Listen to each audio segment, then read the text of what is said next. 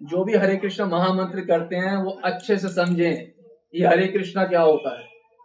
आज पहली बार हम समझ पाएँगे इसका गांधीर्य हरे कृष्ण महामंत्र क्या है? हरे कृष्ण महामंत्र क्या है? हरे कृष्ण महामंत्र क्या है? गोलोकेर प्रेम धन हरिनाम संकीर्तन। ये गोलोक का प्रेम धन हरिनाम संकीर्तन अब प्रश्न यह उठता है गोलोक में तो बहुत प्रकार का प्रेम धन है। सखे रस है, वात्सल्य रस है, मधुर रस है, वो भी भाव बहुत प्रकार का रस है। तो ये कौन सा प्रेम धन है? दास्य है तो उसमें कौन सा प्रेम धन है इसमें? अब इसको समझना होगा कि वो ऐसा प्रेम धन है जो कि रूप गोस्वामी ने बताया है, अनर्पित चरण चिराग। ये हरे कृष्ण महामंत्र है क्या? ये अनर्पित चरण चिराग ये वो धन है जो कभी पहले नहीं दिया गया। साखे सुख तो पहले से था। बील मंगल ठाकुर के तो कृष्ण करणामृत ही पढ़ते थे महाप्रभु स्वयं। तो वो तो निश्चित रूप से नहीं है अनर्पित। ठीक है? दास्य भी पहले से था साख्य भी पहले से था, वात्सल्य भी पहले से था तो सभी पहले से थे। तो अनर्पित हरे कृष्ण महामंत्र गोलोक का प्रेम धन है, वो क्या है? ये मंजरी भाव। तो बोले, कैसे मधुर भाव भी हो सकता है? मधुर भाव नहीं है। मधुर भाव क्यों नहीं है? क्योंकि मधुर भाव तो पहले से था ही सही। नारद भक्ति सूत्र में क्या बताया गया है? अथा ब्रज गोपिका नाम। की जो ब्रज की गोपी है, उनका प्रेम जो है सर्वोच्च है। अन्य संप्रदाय में भी इस प्रकार से बताया जाता है कि गोपी प्रेम की ध्वजा, प्रेम का सर्वोच्च शिखर है, वो गोपियाँ हैं, पर हाँ ये प्रेम भी नहीं दिया महाप्रभु ने। क्योंकि ये तो पहले का है। और ये प्रेम जो है, जो महाप्रभु ने जो प्रेम दान दिया, जो राधा दासी बनने का जो सौभाग्य दिया, वो सौभाग्य ऐसा है कि वो जो आस्वादन मंजरी को मिलता है, उसका एक बूंद आस्वादन भी ना यशोदा मैया को मिल सकता है, ना नंद महाराज को, ना कोई अन्य सखी को ऐसे मिल नहीं सकता। वो समुद्रवत आस्वादन दिया है महाप्रभु ने। तो इससे पहले किसी युग में भी समुद्रवत आस्वादन नहीं दिया था किसी अवतार ने। क्योंकि समुद्रगत आस्वादन किसका है? जिनका समुद्रवत प्रेम होगा, प्रेम के परिमाक के अनुसार ही आस्वादन है। तो राधा रानी का समुद्रवत प्रेम है तो समुद्रवत आस्वादन है। और यही आस्वादन करने के लिए महाप्रभु आए और ये आस्वादन करके ही सबने बांट दिया। अब आप ये समझो,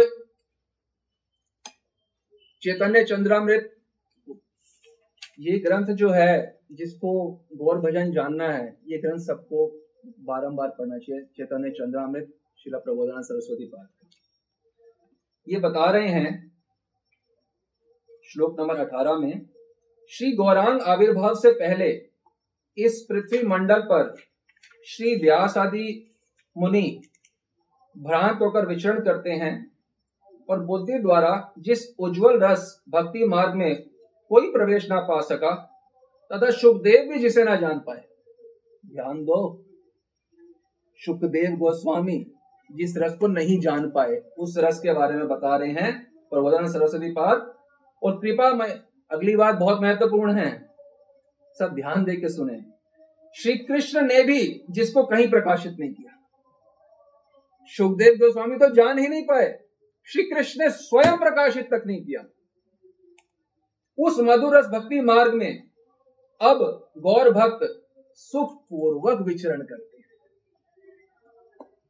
जिस मार्ग को श्री कृष्ण ने नहीं बताया, जो सुखदेव गोस्वामी, जो भागवतम, जो चारों संप्रदाय में महिमा मंडित है, सुखदेव गोस्वामी भी जिसे ना जान पाए।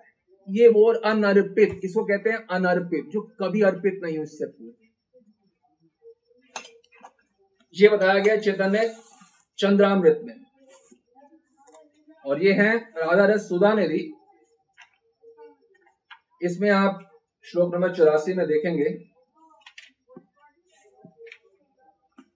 अलम दिश्य वार्त्या नर्क कोटि विभत्सया वृथ श्रुति तथा श्रमोवत विभेति वत विभेमी कैवल्यतः पर एश भजनोर मदा यदि शुकादय किम ततः। परम तुम राधिका पद रसे मनोमज्जत। ये बता रहे हैं कि यहाँ तक कि जो हरि भजन भगवत भजन में शुक आदि की जो जीवन मुक्त जो दशा है, मेरे को मेरे को उसकी भी आवश्यकता नहीं है। इसमें भी शुक नाम फिर से बता रहे हैं। हम आपको शुक बता रहे हैं। चैतन्य चंद्र में वही बात बताई है जो शुक का मार्ग है, इसकी तो मुझे ज़रूरत ही नहीं। क्योंकि राधिका पद रसे मनोमज्जतु, मेरा राधा रानी के चरण कमलों में मेरा मन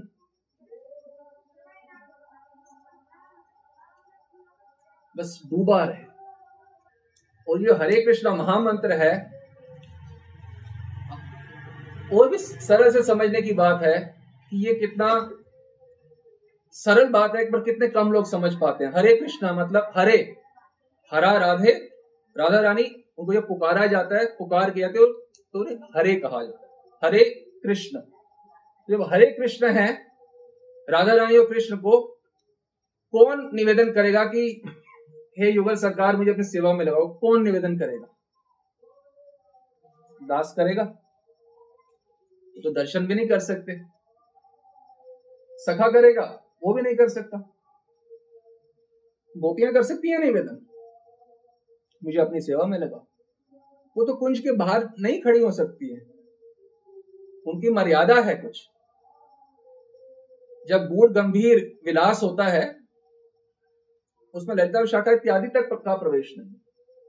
तो हरे कृष्ण महामंत्र बोल ही कौन सकता है? केवल मंजरी और कोई भी नहीं।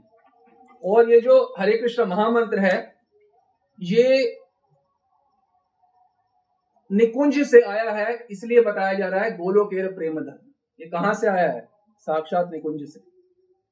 हरे कृष्ण महामंत्र। लोग बीस बीस चालीस चालीस साल से हरे कृष्ण महामंत्र कर रहे हैं पर मालूम नहीं है हरे कृष्ण महामंत्र युगल सरकार की मंजरी भावना के उपासना करते तो कुछ है ही नहीं, नहीं। हरे कृष्ण महामंत्र, युगल सरकार की मंजरी भावना के उपासना करते तो कुछ है ही नहीं।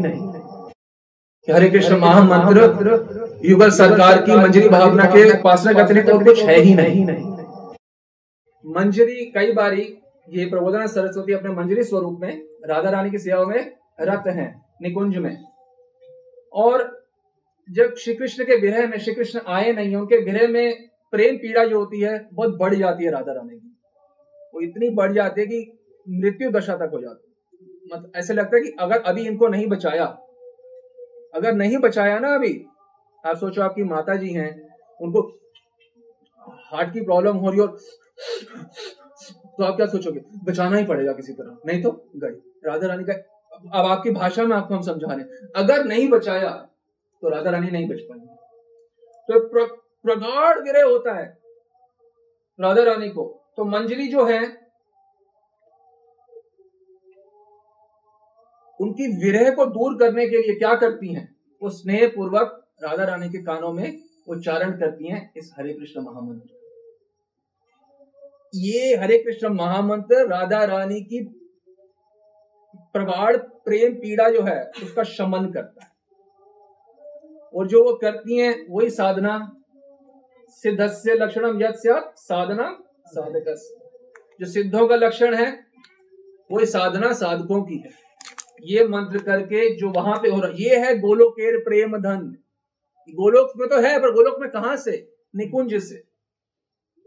उनके कानों में हरे कृष्ण महामंत्र जी बत्तीस अक्षरों वाला नाम सुना रही हैं। अब हम ज़्यादा इस बारे में ज़्यादा नहीं बताएँगे, वास्तव में राधा रानी स्वयं भी निकुंज में हरे कृष्ण महामंत्र कर रही होती है।